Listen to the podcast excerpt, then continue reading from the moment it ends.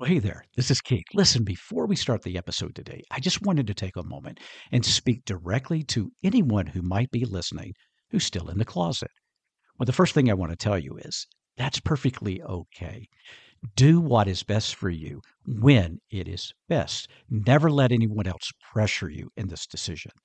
But let's say that you are thinking about coming out, or there's a part of you that really does want to come out, but you want to do so very carefully very slowly, very strategically, and even very selectively. Well, if that's you, my friend, I've got you covered.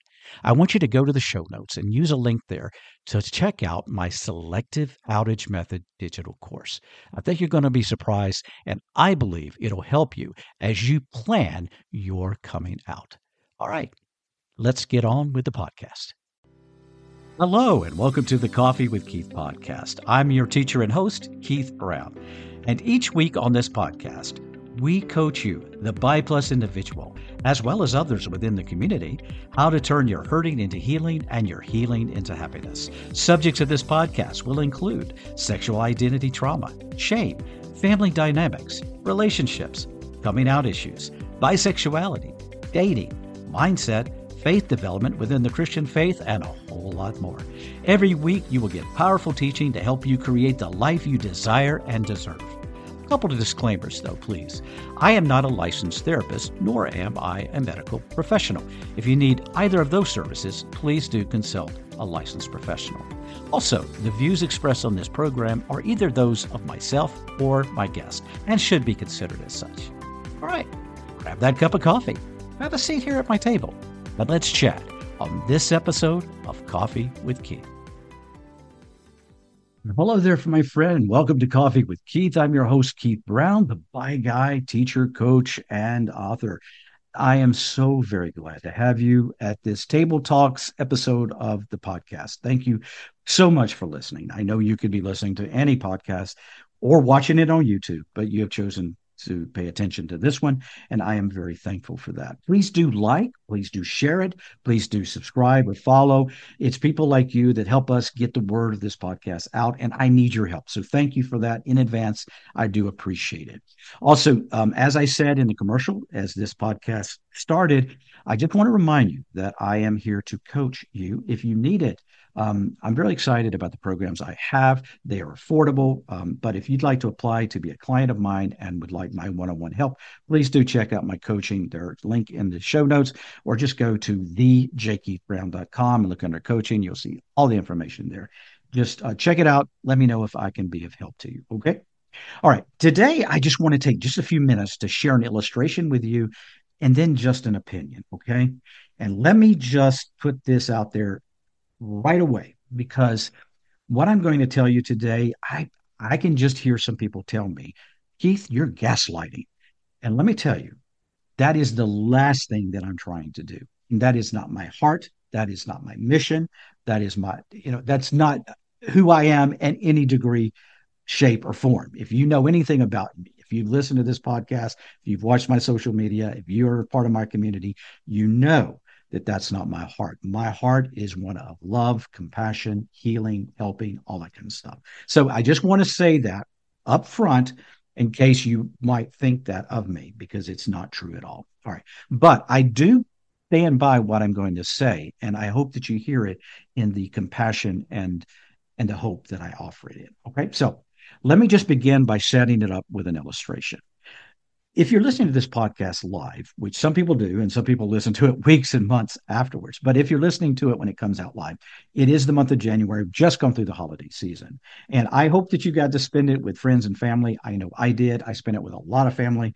Uh, and one of those occasions was my adult son and his wife invited my wife and I to their new, wonderful, beautiful home that they built um, for Christmas meal. They they wanted us to come. They wanted to feed us, and and so we went over there and we had a wonderful meal, the four of us, and then we went into their um, sitting area around their Christmas tree. Um, the fire was going, and they we began to exchange gifts. And this is something that happened as I was sitting there. And you have to remember, guys. Now look, when you get to be my age, you know, I'm 60 years old, I, and and you know, I'm a father, and soon, you know, to be a grandfather, all that kind of stuff. So give me the privilege because as you age, you're going to find yourself sometimes immediately without even intentionally doing it you're going to reflect back in time i mean we we do this often especially as we age so as i was sitting there and uh, sitting beside my wife my son this a grown man this married man executive in business um, a young man i'm very proud of he gets up from his chair and he walks over to the christmas tree bends down and he gets up one of my gifts to bring it to me and as he did that i can't i couldn't help it immediately my brain went back and remembered a time when he was about three or four years old. I know. I did. It just happened naturally. And, you know, and it seems like it was just yesterday, I might add, but it wasn't.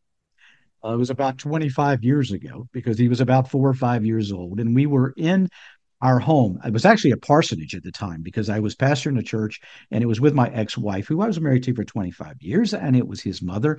And we were sitting there in the parsonage on the 20 on the 25th day of December. Santa Claus had come, and my son, this young young boy of about four or five, he goes over the tree and he's so excited. All these gifts are under the tree and he picks one up and he's looking at it and and we're just you know laughing with him and, and, and experiencing the joy of that moment and i say hey buddy what did you get and he picks up this gift and he, he runs over to me and he holds it up to me to show me what it is and i look at this gift and i say oh that's so cool I think you'll like that. That sounds that looks like a lot of fun, doesn't it? And he's just shaking his head. He's really excited. And I said, "What else did you get?" And so he goes and, and he takes the, the present and he and he holds it in his arm and he goes back over to the tree and he plops down on the floor under the tree. He gets another present. He puts it in his arms with the first present. He gets himself up off his knees and uh, onto his feet and he hobbles over to me and he and he holds that new one up to me and I go, "Wow, that's neat. That's so fun." You know, and I just brag on the gift and he's just laughing and he's having a good time. And I say, looks like you got some more stuff. What did you get?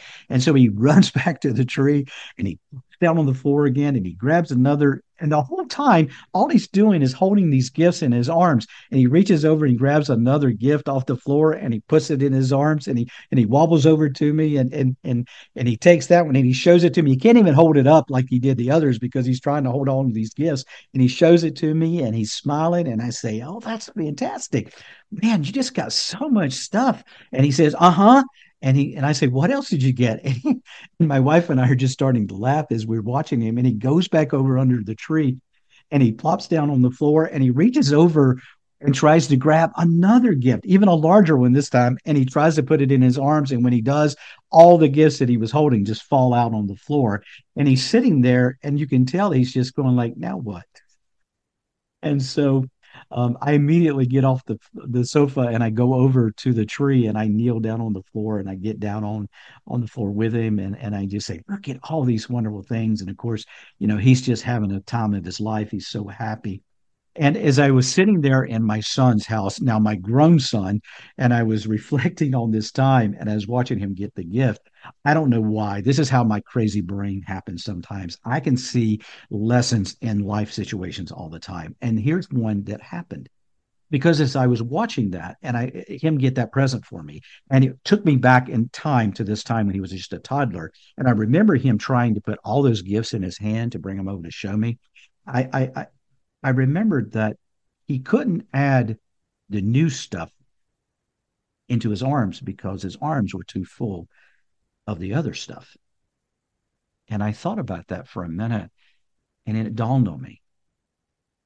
You know, that's the way it is for some of us when we are trying to deal with our identity, shame, and trauma. We've got this baggage these abuses that have happened in our lives that have come from a variety of places, whether it's parents, whether it's family, whether it's friends, whether it's the church, whether it's society, whether it's social media, whatever the case may be. These things that have come to us and have hurt us, we carry those things in us. And then as we go on in our lives, we talk about and we say to ourselves, I want to heal. I want to get better. I want to be happy. I want to be more joyful in my life. And so we try to to do the things. We try to reach for that happiness. We try to reach for that healing. We want it and we try to bring it into us.